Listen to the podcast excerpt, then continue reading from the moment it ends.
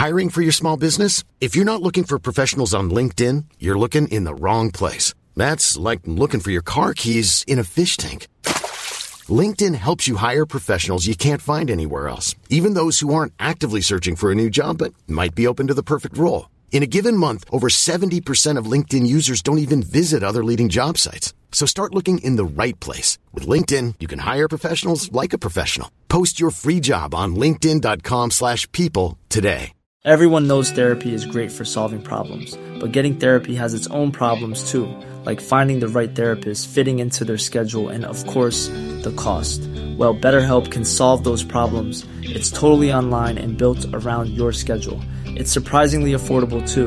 Connect with a credentialed therapist by phone, video, or online chat, all from the comfort of your home. Visit BetterHelp.com to learn more and save 10% on your first month. That's BetterHelp, H-E-L-P. Burrow is a furniture company known for timeless design and thoughtful construction, and free shipping, and that extends to their outdoor collection. Their outdoor furniture is built to withstand the elements, featuring rust-proof stainless steel hardware, weather-ready teak, and quick-dry foam cushions. For Memorial Day, get 15% off your Burrow purchase at burrow.com/acast, and up to 25% off outdoor. That's up to 25% off outdoor furniture at burrow.com/acast.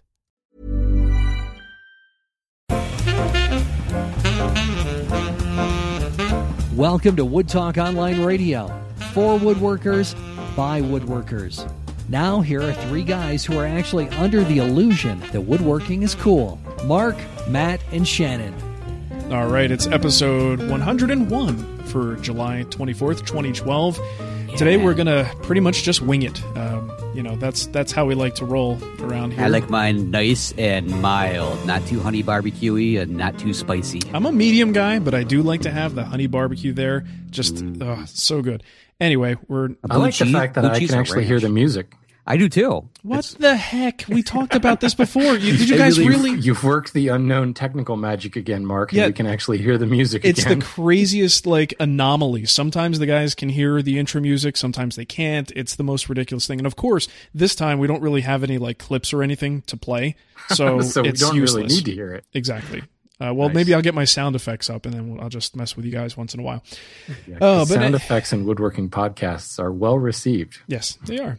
Okay, so we're just going to kind of wing it. We've got some great links from around the web, stuff that we've come across. Of course, we'll do our What's on the Bench segment, and we'll even take calls from people a little bit later, or anyone who wants to call. So it may just be one person. It may just be my mom. You never know. But Matt, if you want to give them the contact information, we'll get rolling. Absolutely. Of course, you can Skype us at Wood Talk Online, or you can call us at 623-242-5180. And of course, we'll remind you of that number as it gets closer to the call-in section. But get your numbers ready right now. Get your dial pad out. Get it all going, because we're going to take the 101 caller, and then we'll go from there. Oh, wait, we're going to take the first one. But anyway, so if you ever want to get a hold of us, those are the two ways, by phone. And, of course, you can email us at woodtalkonline@gmail.com. And you can even stop by our own websites, which Mark can be found over at thewoodwhisperer.com, Shannon over at renaissancewoodworker.com, and Matt over at mattsbasementworkshop.com. And don't forget to stop in over at woodtalkonline.com, where you can join in all the great fun happening in the forum, where you might, again, find the number over there, or who knows, maybe the 101 caller or something. I don't know. Anyways, though. That is pretty much it. Woo-hoo. I think we're going to move on to our first segment, which is What's on the Bench. I don't know. I'm excited. We're done with the contact information. And Mark is giddy as a schoolgirl. We're moving on to the next thing. All right. So anyway, yeah, I messed up Matt's transition there. So go ahead, Matt. Oh, okay. Remind them to call throughout the show, not just in the beginning. Well, there. Oh, wait. Well, usually you go. So anyway, what's going on? What's on the bench, Shannon? Well, I'm really thrown off by the music, the fact that we can hear it again. So let me back that up one more time. Okay. It's hard to believe that we've been doing this for about 100 shows now and that it runs so smoothly, isn't it? I refuse to believe it. There's no evidence. Like butter. But anyways, though, so that's what's going on, how you can get a hold of us. Shannon, what's going on the bench over there with you? Why, thanks for asking, Matt. Sorry. Throwback to episode 1. Anyway, funny. What's on the bench? Well, yeah, I finished a corner cabinet.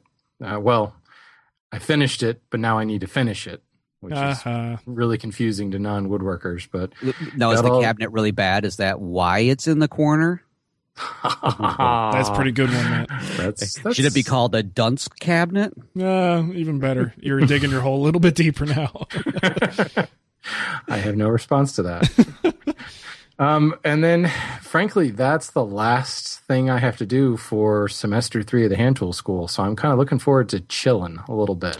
Is the finished part of the series, or is that something you're going to wait till next year to do? But you know what's funny, though, is in planning out the video series, I always kind of leave the last one to do the finish. But most of the time, it's like hardware and finish. Yeah. But this time I did the hardware separately because I was installing rat tail hinges and it was kind of different and I had molding and stuff to do. So all I have left to do is do the finish. So I hate to think that the last episode might be like 8 minutes long.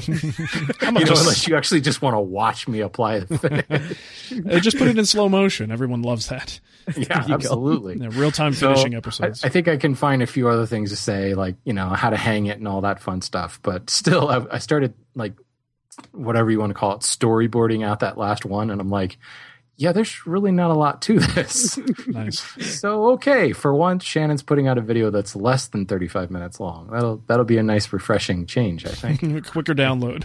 Yeah, scene 1, Shannon opens can. Scene 2, Shannon mixes can. Ooh. Scene 3, Shannon discovered he used best chisel in the building. Hand tool techniques for mixing finish. There you go. So, but other than that, I threw something out on, I think it was Twitter the other day that, you know, I've been volunteering at the Stepping Stone Museum for, this will be my third season now. And the current shop master is actually, for lack of a better term, retiring.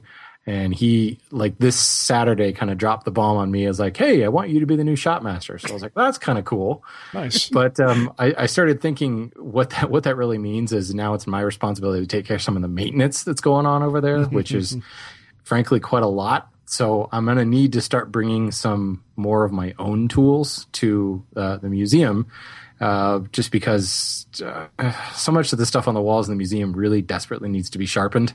And I just don't feel like doing all that in order to do simple kind of DIY type stuff. So I was watching a vintage episode of the Woodwright shop the other day, and I was watching him kind of walk through the creek, and I was like, hey, that little tool tote he's holding, that'd be kind of useful. You know, take like 4 or 5 different tools.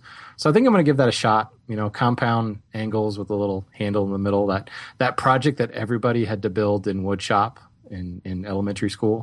So nice. Seems like it'd be kind of fun to do. You have to take a picture of you holding it, crossing the street with an axe in your hand. Crossing a street with an axe, and just see if anyone reacts. I mean, these days you'd be arrested. If I actually film that project, you know that's going to show up there somewhere. Nice. That sounds pretty cool. Very good. So the question I have for you, though, is when you're at the museum, do you have to wear those, like, old-time pantyhose? Yes. No. Those old-time fancy pantyhose, because that would be awesome. But what's interesting, though, is we have a new director, and she comes from, like, what's called a living history background, kind of the people who dress up in pantyhose and, you know, reenact stuff. The LARPers. And up until, yes, the LARPers. Lightning bolt. So up till now, we've been kind of a conservation, curation type museum, you know, where there's, like, stuff hanging on the walls and, even though you can take the tools down, you know, a lot of them are not really set up to be used. And like when you walk into the blocks in the shop, there's not really, it's not actually a working shop, even though I suppose you could. And we're kind of wanting to move away from that. And she wants to go to the living history type museum where, you know, it looks like the joiner just walked away from the bench and everything's set up and ready to go. Right. So I have a feeling that's in her plan. Nice. But, you know, fortunately, we embrace late 1800s, early 1900s. So basically, I would dress like Roy Underhill. Okay. So that's boring. No stockings and buckle shoes. So Adam Carabini, his job is safe. What a missed opportunity. Yeah. Well, no. How authentic do the tools and stuff have to be? I mean, obviously, the genre is something we could probably pick up at maybe like antique stores and stuff. But I was wondering is there a committee that you have to pass through before they're like, whoa, wait a minute, that bevel, the handle on that particular chisel, that wood is too new. That's not old enough to be in here. You know, I think this lady would actually go to that level of detail. But unfortunately or fortunately, so much of our collection has been donated through various estates and trusts and things like that. So we can't just like ditch it. Oh, well, that's not period appropriate because people have like donated it and actually expect to see it on display. Right. Gotcha, so there's a bit of the politics behind museum curation about what we can actually, you know, and what do we do? Do we just stick it in storage and then, you know, Great Aunt Gracie comes by and where's that post drill I donated? Oh, wait. You know, it's like when the mother-in-law comes over and you have to get at all the presents she's given you over the years. Quick, put that on the table. And right. So, you know, there's a lot of things that need to be figured out. And it's actually, to some respect, kind of interesting to see kind of the politics that goes on behind a museum that I just never paid attention to. I show up and, you know, bang on some stuff on the bench and talk to people who come by and have questions. I don't have to worry about, you know, hey, that window needs to be replaced and make sure the molding profile matches the profile of the other windows. So we'll see. It should be, I think our buddy Vic on Twitter said it the best. Congratulations? Question mark, yeah. Now you know why the previous master just left, more than likely. Yeah, that's why he has bad knees. But you know, a lot of that sounds exactly like what Mark might be going through with the HOHC. Now, with the matching up of the shop to the house, to the neighbor, to the front gate. That's true. The HOA it sounds like this lady that you're working for there. I mean, they're exactly like that. What? Whose phone? Who has a phone? Don't. Rookie mistake. Sorry. Oh, Shannon. That's like I think that was the first time we've ever had a cell phone during a show. It's an historic moment, and I did it. Show 101. Well, so speaking of HOA, what's going on your bench, or should I say concrete slab, Mark? A lot of work, man. Those guys are animals. They really are going to get this thing done in the amount of time that they say. At least never ceases to amaze me how fast framing goes up. Right? I mean, it's a slab one day, and the next day there's a building there. So seriously, yeah. I like go to lunch. The webcam's on, like minimized over this on one of my screens. I go to lunch and come back, and it has freaking walls. I'm like, yeah. Whoa. Yeah, what day is it? Did I just fall asleep? They moved really fast. They worked on Saturday, and now today they're putting up all the posts for the patio, and it's pretty incredible. And I've been going in there every day, at least once every evening. I go in there and just kind of look around and go, wow, this is so cool, you know? Yeah, just kind of imagining what I'm going to do with the space. So pretty exciting. That is so cool. Yeah, they're moving fast. I just can't wait to just get the tools in there and start doing some stuff, because I actually took some time this weekend to and I wanted to talk to you guys about this, sort of where you go for like reconnecting and sort of re-inspiring yourself. Like, I know we constantly consume all of this woodworking media and stuff, and then we do our own woodworking at the same time. But sometimes you can, despite doing all that, you can kind of drift away and just kind of feel like you're going through the motions. You're just on cruise control. And at least for me, sometimes I feel the need to reconnect and go back to basics. And for me, it's weird. One thing that does that for me is going back to the things that inspired me when I first started woodworking. So if I can find like old episodes of Woodworks, that's something that kind of recenters me. Well, you're in luck. I understand David Marks is releasing all his shows on DVD. Yeah, he is. He is. It's coming very soon. So I guess I have to get rid of my bootleg copies. But well, I mean, up until now, there was no other option. But those were, well, they were technically bootleg, but they were only recorded for my own purposes. So I didn't really do anything necessarily bad with them, but they were recorded from when it was broadcast. But anywho, and they're on VHS, which is kind of an issue. Well, they're not. I actually used to get them off of a DVR and burn them on DVD, which is pretty sweet. But I couldn't find them. So the whole point of this is going back to another thing that David Marks has available is his new Marquetry DVD. So I was like, you know what? I'm going to sit down. I'm going to watch this thing. I'm going to cook some ribs. And Nicole took the kid over to her mom's house, and they went swimming and had a nice day. And I had my day smoking fine meats and watching David Marks make some beautiful marquetry. So it was pretty cool because it wasn't an old Woodworks episode, so I didn't have that like necessarily have that nostalgia memory thing. But anytime I watch David Marks do anything or talk about any topic, it's incredibly inspiring to me. So yeah. So I was able to sit there and just watch a 90-minute DVD on his marquetry technique, and it was so inspiring. It just made me feel like, man, I got to really take the dust off of that Delta scroll saw that I don't touch anymore. Now, did you take like the laptop out into the middle of the under construction shop and just sit on the slab? Little tear comes out of my eye. No, I sat in the air conditioning on my couch drinking a Dr. Pepper. But again, it was just one of those things that I feel like, I don't know, I was curious, what do you guys do if, I don't know, maybe a project is dragging or you're just kind of feeling like you need a break, but you want to reignite that sort of passion that we have for the craft? Is there any go-to solution that you guys rely on periodically? Yeah, I go to the Glamazon and get my nails done. Nothing like a mani-pedi that make me feel a lot better about myself. Right, and those poorer girls, they're like, oh, God, this guy again. Yeah, I'm always like, Ralph, you make the best Mai Tais. Let me tell you something. Do you sit there and like eat a cheeseburger while they're doing your toes? Don't be so savage. Are you kidding me? I have finger sandwiches. Hot wings or something. Little croissants. Oh, that image is fantastic. Seriously. I never want that to go away. Yeah, it's a mixture of horrifying and just incredibly entertaining. My pants rolled all the way up almost to my knees. Horrifying. It's moving to horrifying. Oh, that's so good. That's so good. No, it's funny. For me, usually if I hit that point where I really feel kind of like that sense of like burnout or something like that. Exactly. The one thing that I have to do, and usually this is a reason why I feel burned out, is it's my shop is always dirty or something. So what I'll end up doing, and I don't know why this rejuvenates me, but the second I start putting things away, it really kind of like gets the fire going again. Yeah. But now that I have the shop set up, you know, the new way, I haven't had to deal with that yet. But it's either I start cleaning up the shop or something is, and sounds so stupid, but I'll just take down like one of my hand planes and I'll just start like making shavings, and that's it. Like just scrap wood, just doing that, you know, shavings galore going all over the place. And it sounds so hokey, but honestly, it's like that. It's my way of kind of rebooting my system. And for some reason, I'll get like really inspired. But then the problem becomes, I get done doing all that and I feel like, yeah, this is really good. And then I look at the clock and suddenly realize, oh, crap, I told the family I was going to be upstairs with them an hour ago. Right. Nothing wrong with that, though. Yeah, that's true. Yeah. Kind of a zen moment. Yeah, it is. There's just something about it. 'Cause for me, it has like that sensation of just being able to forget all the other crap that's happening and really just, I don't know, I guess – if you want to get metaphorical about it, I guess as I'm doing those shavings, it's like all those bad layers are just being taken right off of me. Exposing the fresh layers of Matt. You're exfoliating. But to bring it full circle, you're exfoliating. Thank you. That's exactly what I was going to say next. Very nice. Very good. Yeah, I've done some spa time.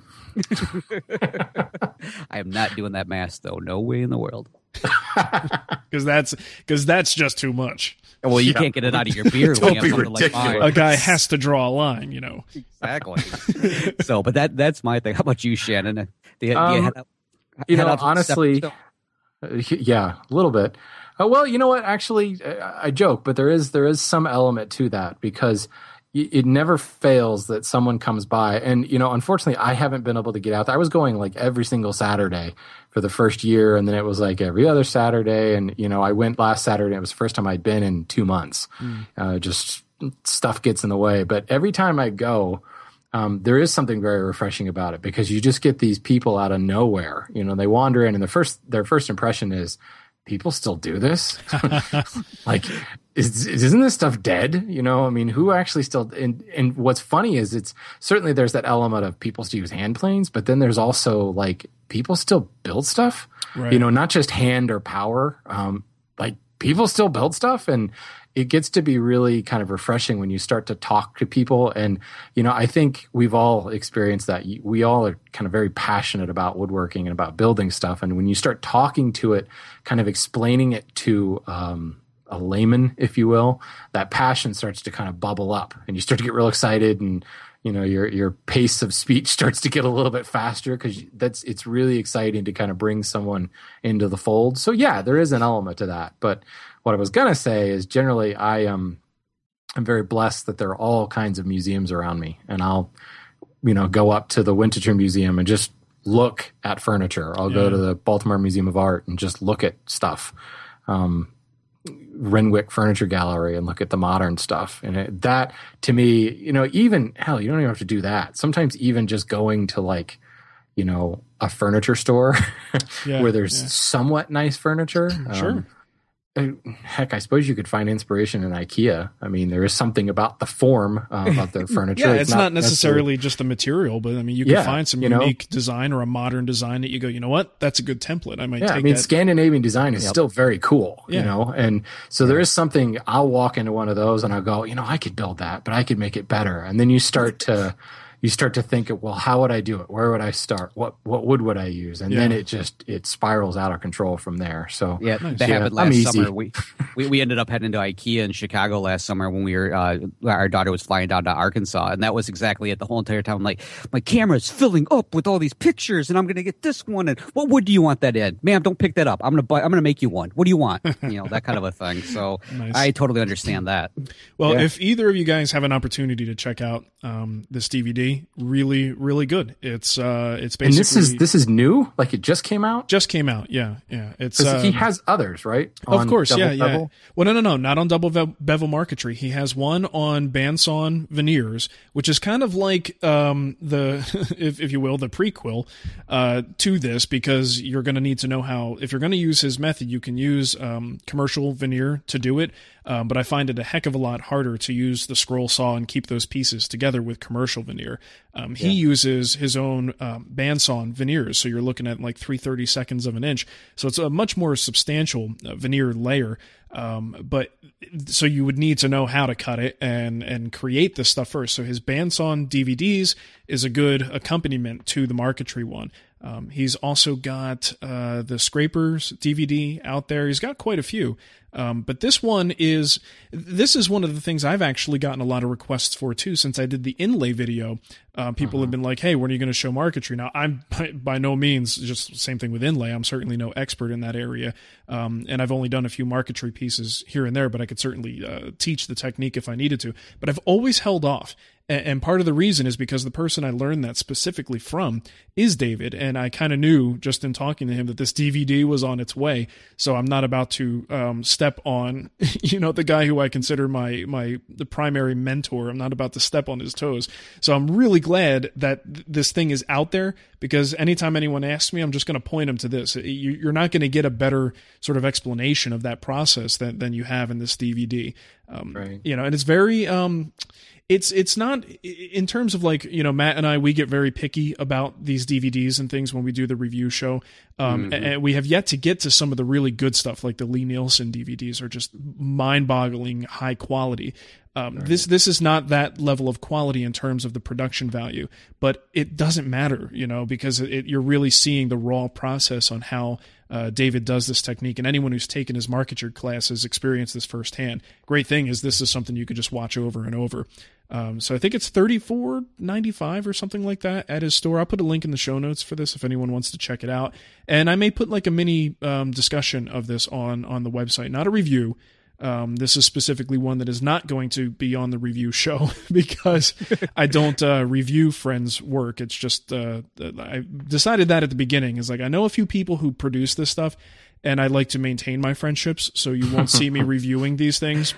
Well, as soon as we review that one, the next one that will be up will be a simple varnish finish. I was going to say, when are we going to see that review? I didn't know didn't someone already do a grape soda review of my book just to like dig into us a little bit?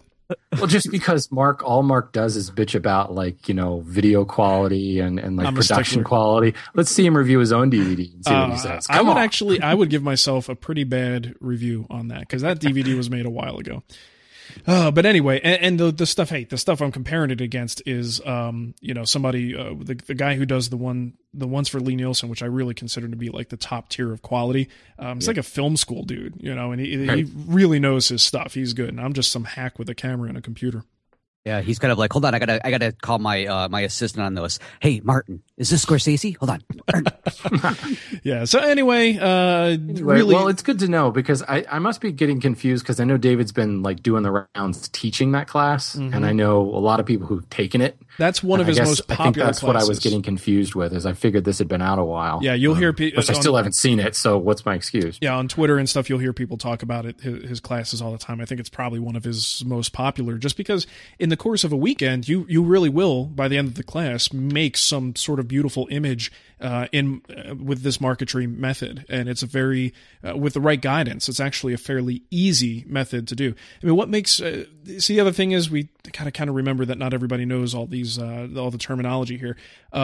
The cool thing about marquetry is the fact that you're creating the background and the foreground image. You're actually cutting the pieces at the same time. So when you're doing like an inlay and you're taking that little teeny tiny router bit and you're trying to make it exactly the right size so that the piece that you cut before pops right in, that's a really difficult process, and you're limited by the size of the router bit.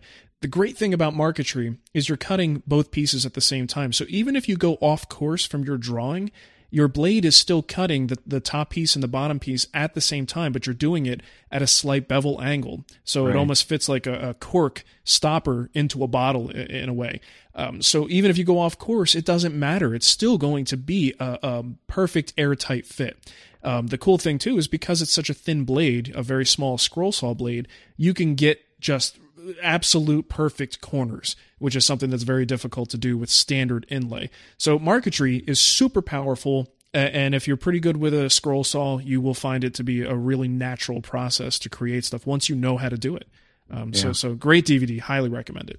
And cool. If anybody could make a marquetry of me while having my mani-pedi, I'm sure many people would really appreciate seeing that one posted someplace. I would love to see that right by the entrance of my new shop floor. Like if someone can just inlay that for me, that'd be fantastic. I really hope they can get the pepper in my the salt and pepper in my beard well, because that's going to be really difficult to get. Yeah, we want it to be very realistic. Other than that, I've been just playing with a couple different tools. I've got Rockler's new dado jig. I don't know if you guys have seen that yet, but it's an adjustable dado jig. That's pretty handy. I'm probably going to do a little video on that pretty soon. And the Festool CMS. Have you guys seen that little jewel? Oh, I've heard about this one. Festool has a content management system? Yes, Festool, exactly. It's going to be replacing WordPress very soon. Wow. I have no idea what that is. You know, I think I don't even know what it stands for. Is it like compact modular system or something like that? But yeah, that sounds about right. Sounds good, right? If it's not, it should be.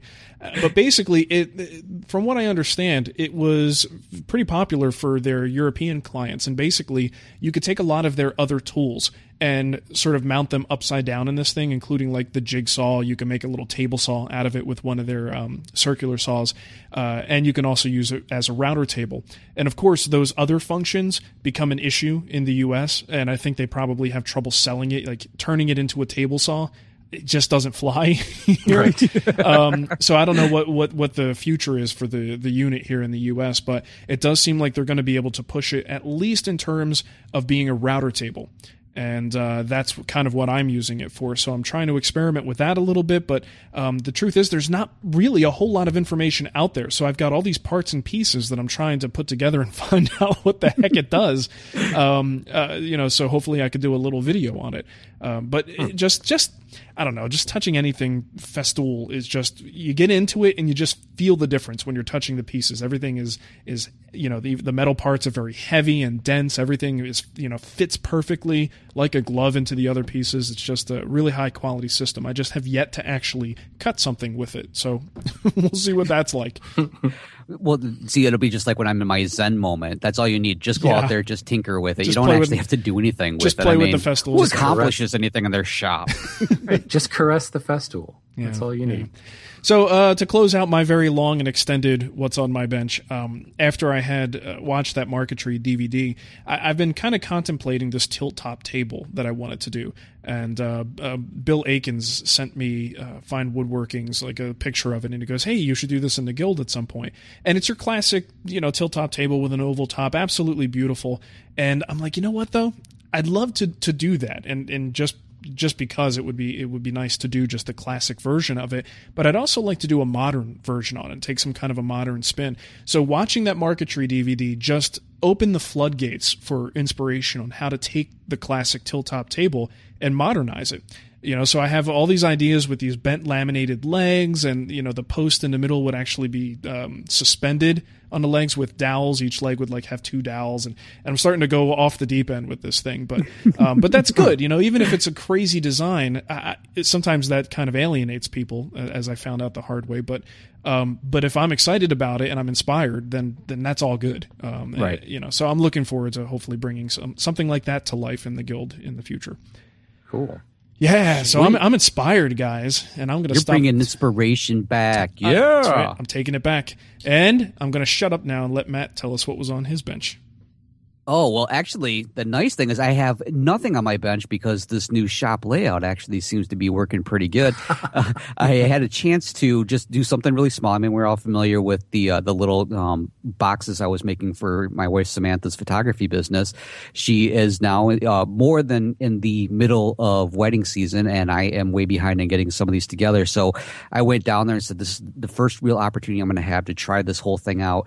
And amazingly, I was able to flow from one tool to another with very little hiccups. Like I had to, first of all, I decided to start working with solid, which actually is going to bring up another question. I don't think we'll do it today, but at some point I want to kind of pick your guys' brain about resawing on the bandsaw, or maybe even like with the table saw and stuff like that. But let's save that for something else, because I want to play with a couple things and then ask you guys about, maybe if you guys have done something similar. But anyways, though, going back to the whole thing with the flow from my layout, I was able to go right from my joiner.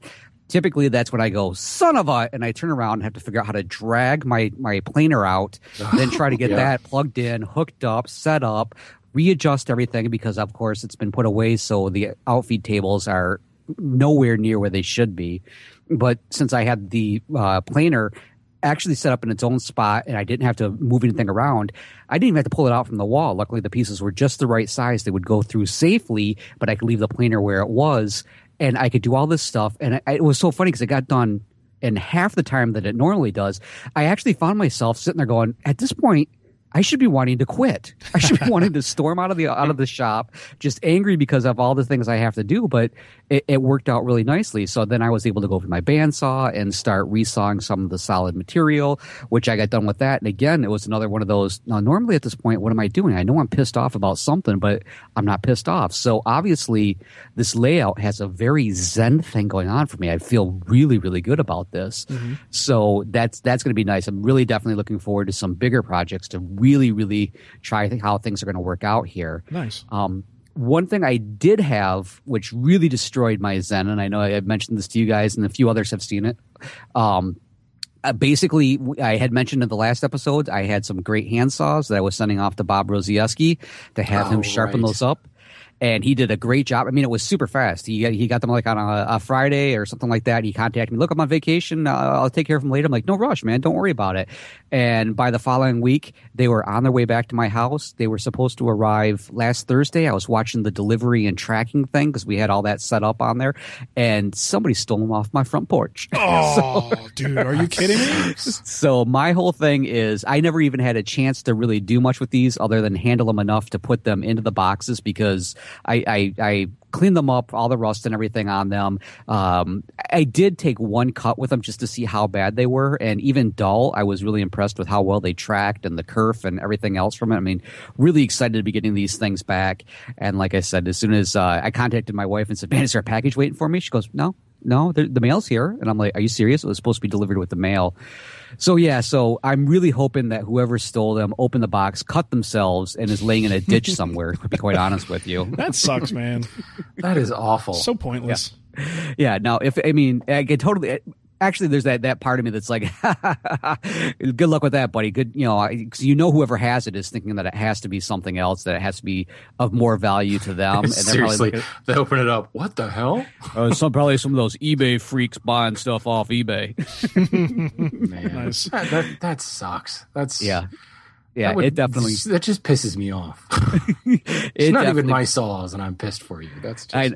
Well, there's a part of me that also thinks that Sears is familiar with the fact that I was using their plastic handle Craftsman saws. So I'm wondering if maybe Sears is actually behind this, and they want to make sure that their saws aren't replaced ever on my show. So it was Bob Vila.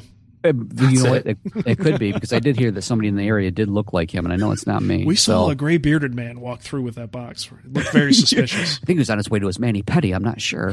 But anyways, so that's what's going on. I say, hey, let's do this. Let's head into Around the Web. But before we do that, we said that we wanted to have some phone calls. So if anybody out there is listening and they want to call in and either have a comment or a question or something, if you are on Skype, you can Skype us at Wood Talk Online. Can I interrupt you here?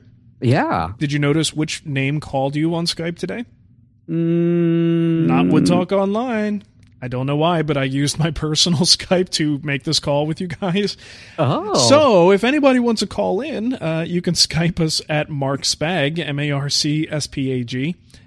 Just because that. Yeah, that is right. I'm a big dummy, and hopefully we'll be able to get that to work. I know sometimes you have to accept someone's contact information. Hey, maybe that's why the audio works. You know what? Maybe it is one of the accounts is configured differently. Anyway, let's not talk about that. Who knows?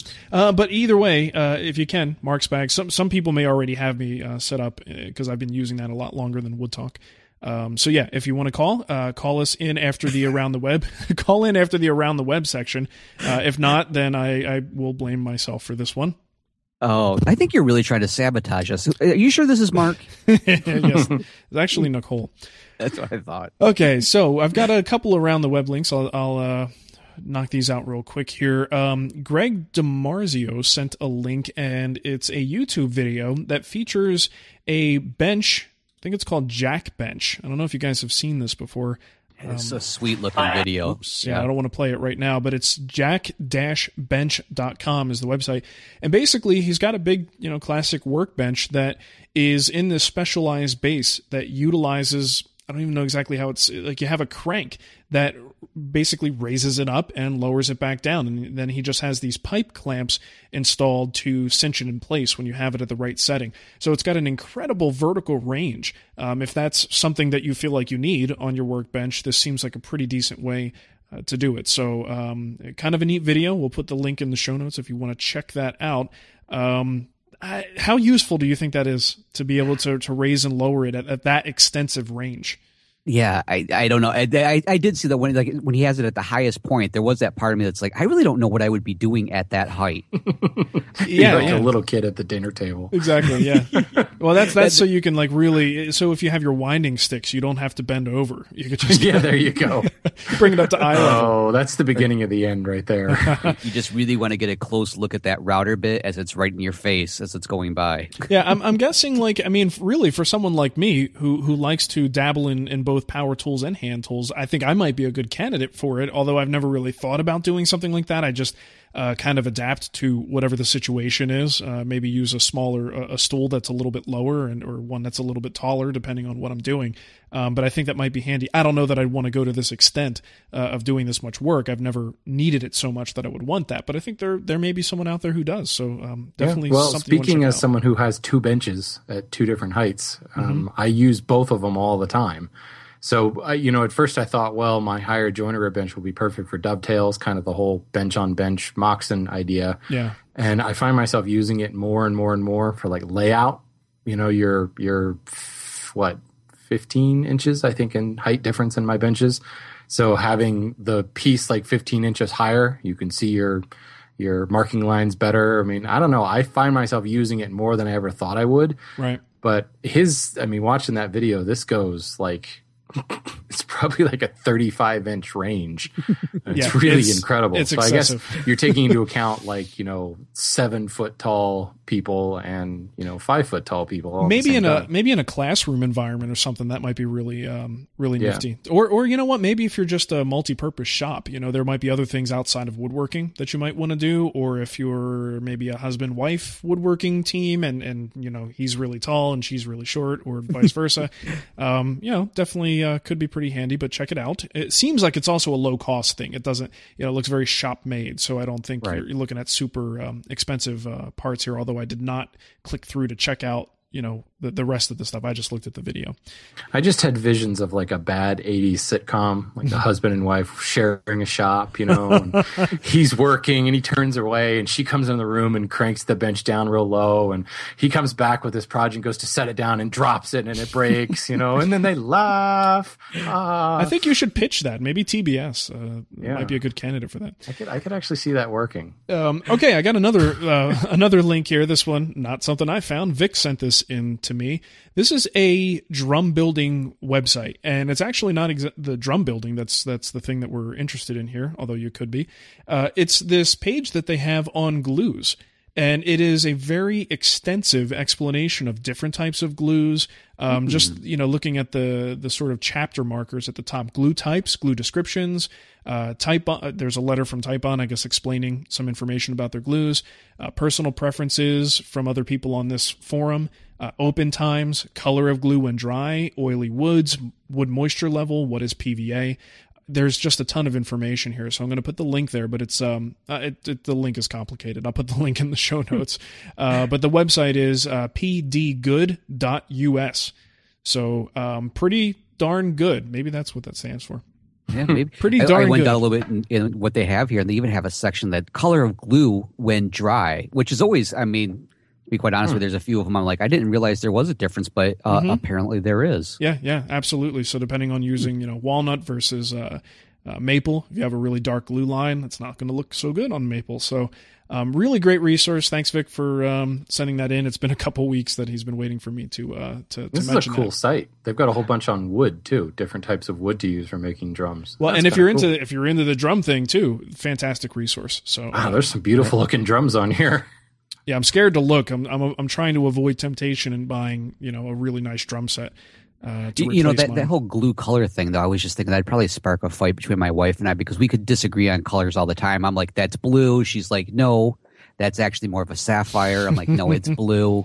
So I could totally get in trouble with those wood colors. Yeah, there you go. All right, Matt, what you got in there?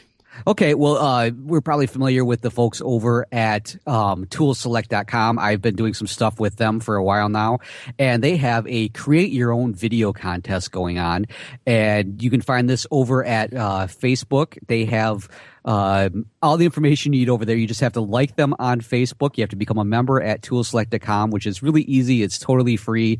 You make your own tool review video. It doesn't have to be as amazing as the three of our videos. I mean, that's going to be really hard to if you're trying to hit that level, don't, because you're going to be very disappointed. But anyway, so you create your own tool video, you submit it, and your chance of winning, well, I guess it depends on how many are in there, but what you have a chance of winning is first prize will be sitting on a huge amount of new DeWalt 20-volt power tools, 5-piece combo kit, all that good stuff. You can find all the information, including how to become a member and where to enter all that stuff over at the link that we'll have, which is facebook.com/toolselect. I don't know, question V, all that good stuff. And I am not, once again, reading the things that my co-host. I'm gonna screen capture this, and I'm putting it in the show notes.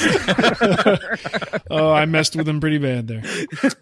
Just claim total. I had nothing to do with it. I just wish we could share that. Oh, it's so good. Okay. Good times had by all. Either way, it's a pretty darn nice prize that you got there. Definitely. Okay. And I know I had something else, but that's about it. Now, this is the point where if we had some voicemails or somebody calling in.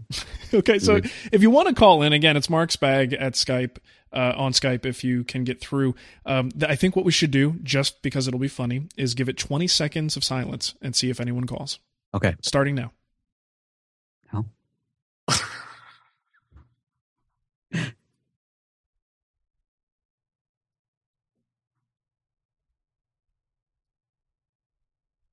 And that's a show. That was only like 10 seconds. I know. I couldn't wait. You know how I mean? That's like interminable. It's like I read this study about baby crying thing because we have a baby that cries.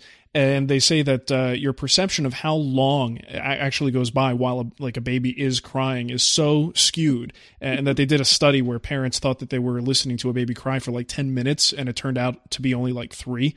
So that silence is exactly like that. It's like, man, that just feels like way too long. It must feel even longer when Mateo cries. Dude, it's like an eternity. Let me tell you. Fortunately, he just doesn't cry that much anymore. We're getting pretty lucky. Oh, I thought you were talking about yourself. I get the joke.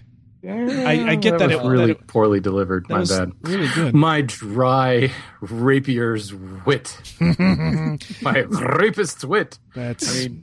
Dumb and Dumber. That sounds good. Anyway, so I guess it probably is my fault because I'm not able to really accept any friendship requests and stuff while this is going on. So next time, guys, we'll have some calls, and I'll make sure I'm on the Wood Talk Online Skype account. Well, how about we do this? Since we had the closest thing to a live call, I got a request from Twitter a couple of minutes before we went live from James. And I'm actually curious to hear your thoughts on this. So James, otherwise known as Walnut Weasel, is making some walnut legs, 2 3/4 inch square legs. He wants to know, would we glue it up or use solid wood? For 2 3/4? Yeah, 2 3/4 square legs. I would absolutely go solid if you can, just for the sake of grain continuity, unless he's doing something fancy with like a quarter-sawn surface where you might want to do something to always have quarter-sawn faces showing or rifts on or something. But for standard, I would much rather see solid wood. I mean, what about you guys? So I don't know what he's actually doing to the legs. I would assume he's not leaving them at 2 3/4 square. That would be kind of clunky. Yeah. You know, is he turning them? I mean, what's it for? Well, I mean, because 2 3/4, it just might be 2 3/4. That's true for something larger like a big table. And, you know, true. I'm actually I kind of glue up everything. I laminate everything, and more or less, I just make sure that nobody walks to the side where they can see the laminations. I'm like, no, only look at this from the front. And then I pick up the piece and keep moving it around as they're trying to walk around the side of it so that nobody will ever see the laminations. Matt's like the furniture goalie. You know, no, can't go over there. No, he just stands there and looks. Or what I'll do if I really want it to look like it's a solid piece is I will just simply take a very nice piece of veneer and I'll put it on the sides where the laminates are and hide it that way. Nice. Right. Slip. Well, I had this come up way, way back when in the very first Wood Whisperer Guild build. And I built that little Queen Anne version of the shaker table. Oh, yeah. And I kept screwing up the legs because I was trying to teach myself how to do eccentric turning. And I kept, you know, I went through like 8 poplar legs. And I was like, all right, I got to try it on the walnut now. And, you know, I made one work, screwed up one, made one work. So I ended up having to laminate together a block. And I got it to work just fine. I was really worried that it would look fine in the square, but would look bad in the round. Yeah. And it actually came out all right. But I got to say, the amount of effort and time and attention to detail it took to actually get it to match, because I had to glue 3 pieces together to make the blank. It would have just been easier to drive 20 minutes up the road to the lumber store and buy another piece of wood. Yeah. And depending on what you're doing, I mean, maybe he's cutting some curves or something like that. If you are laminating pieces together, I mean, for a prototype, fine. But if this is a finished piece and you happen to be doing things like curves, you're going to potentially cut through one piece and go into the other, which lengthens and exposes the glue line. And then also you have a much more visible grain transition. So an argument can be made for why, you know, laminating them would be, you know, not only just not optimal, but a really bad idea. Yeah, structurally could be an issue. Yeah, depending on the situation. And that's one thing I definitely haven't done too many curved cuts on mine. So it works totally for me because everything is still like I am in very cubist form right now when it comes to all my furniture design. There will be none of this fancy schmancy curvy things. Right. And if you go to that website and you look at the different glue colors when dry, you can determine which one would look best and hide the glue line the best. Exactly. I'll be like, Sam, is that a yellow or would you say that's more of a burnt sienna? But I think you bring up a good point, Mark. I mean, structural certainly is one thing, but it's easy. I think it's easier to glue up a blank with a bunch of straight grain. It looks good when it's straight, but the minute you throw that curve into it, suddenly unforeseen things pop up. So his follow-up question was, if you were to laminate it, how would you do it? I think I think the easy answer is I would do it as rifts on as possible. So you get straight grain on all 4 faces. But that's part of what I'm talking about when I mean it's really kind of a pain to glue that up. You think you've got it, and it's like that Rubik's Cube where suddenly there's that last side that, you know, still has that one green dot on it. Yeah, it could be tricky. And then, I don't know, just – It depends. It depends on the grain. It depends on what it looks like. Sometimes it just looks like duty. Other times you get lucky and you can't even see the joint, you know, and you got the best of both worlds because now you got your best face on each side, or, you know, something. Sometimes it can work out in your favor, but other times it can really work against you. And it's a lot more work. Every leg becomes its own independent glue up, whereas if it were a solid piece, you're just, you know, knocking those out just by cutting them to size. Yeah. You know, and if you can't find 12-quarter walnut, just go to hardwoodtogo.com. And send me an email. Do you have, do you think there's, I mean, at what point would you guess that maybe there's a stability benefit just in terms of, like, you know, how they always say if you laminate a bunch of pieces, you might wind up with a more stable piece than using one big solid piece. I mean, how thick would you have to go before you start to really see that benefit? You know, I've heard such conflicting statements on that. Like whether it even exists as a problem. Like, you know, does the glue act as a vapor barrier? No, it doesn't. Yes, it does. You know, I'm picturing forum arguments in my head right now. You know, I don't know. I mean, because it seems to me if you're trying to get a consistent, you know, aesthetically pleasing face, you're not like alternating grain. You're not doing anything that would physically alter how the wood would move. Yeah, like the concept of plywood and alternating grains and sort of everything. So it seems to me if you're putting it kind of back together like it grew in the first place, you're just going to end up with the same thing. Shouldn't it move the same way? I guess that would be my thought. Yeah, no, that makes sense. Yeah. But yeah, at that thickness, I guess that's the thing. Like you said, he's going to have to get a pretty thick piece of material, which in practical terms sometimes just isn't the easiest thing to do. Yeah. This is true. Yeah, if it were 2 inches, it'd be a different story, but 2 3/4, it's kind of an issue because 12-quarter walnut is not cheap. Yeah, and hey, your bottom line is sometimes you can't get it, you can't find it, you can't afford it. You just have to glue up and just do your best to match up the grain, and it is what it is. You can only do so much. There's the other solution of, does your design have to be 2 3/4 inches? Can you alter the design around the material? Right, yeah. You know, or do something crafty and throw in a different wood or something. I don't know. That tends to look a little campy, though. That tends to be actually my first route. I hate to admit it, but it's what I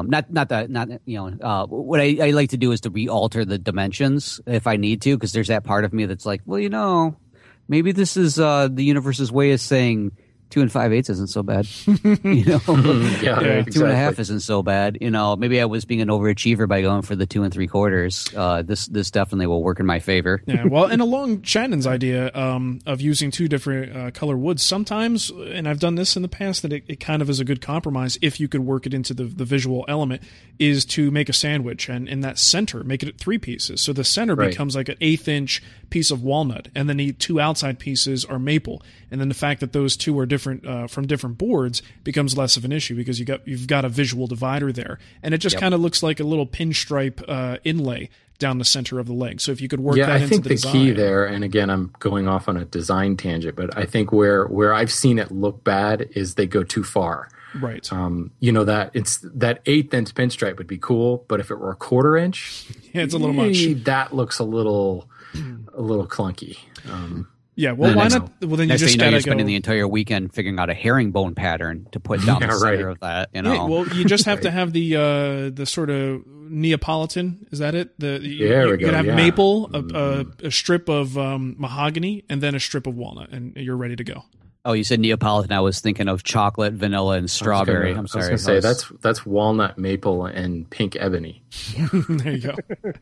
All right. Well, I think we stretched out that one question as long as we possibly could. Way to go, guys. Excellent. All right. Well, I think that's about it. We're going to cut this one. Well, I was going to say short, but it's not really short. So, Matt, if you want to give him the contact info, we will. Wait, can I have 30 seconds? I'm sorry. I meant almost to say got it. Sorry, I don't know. So sorry. That 10 seconds of silence was killer.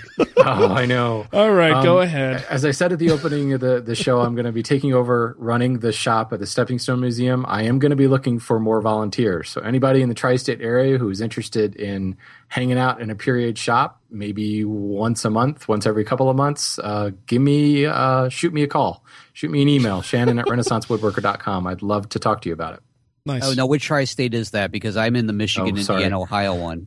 The museum is located in extreme northern Maryland, about 10 minutes from the Pennsylvania line. So, it's one of those things. We're only open from May through October, and we're only open for 4 hours Saturday and Sunday. So it's a very small time commitment, but I'm hoping to get like 5 or 6 folks together. And hey, if you want an opportunity to play with some old tools and learn how to use hand planes without having to go out and buy a bunch, it's kind of like a Lee Nielsen tool show, but all vintage tools.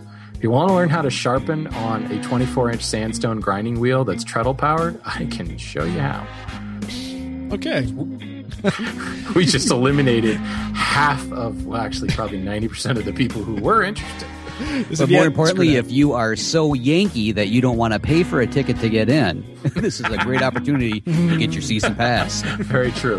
So anyway, sorry for prolonging the show. I meant to say that a long time ago, but it is what it is. All right. Well, in that case, let's go ahead and jump right into the contact information. We'll wrap up the show. If you have a comment or question about something you've heard in today's show or something you'd like to hear on an upcoming episode, you have several ways to contact us. You can use Skype, which normally we'd have Wood Talk Online going on with that one. But you can Skype us at Wood Talk Online or call our voicemail at 623-242-5180. You can email us at woodtalkonline@gmail.com. And don't forget our individual sites at thewoodwhisperer.com, renaissancewoodworker.com, mattsbasementworkshop.com. And, of course, the forums over at woodtalkonline.com, where we love to see you pop in, even though I don't really visit there. So you can pop in all you want. I would never know. Yeah, that's true.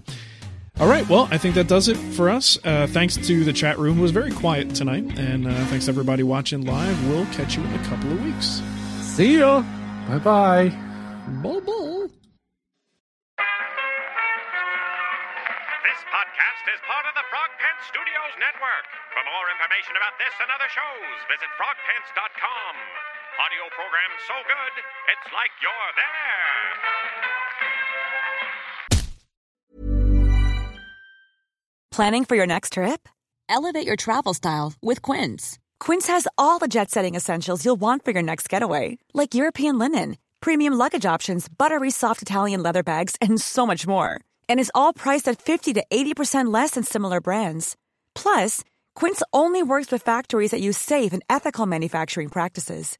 Pack your bags with high-quality essentials you'll be wearing for vacations to come with Quince. Go to quince.com/pack for free shipping and 365-day returns.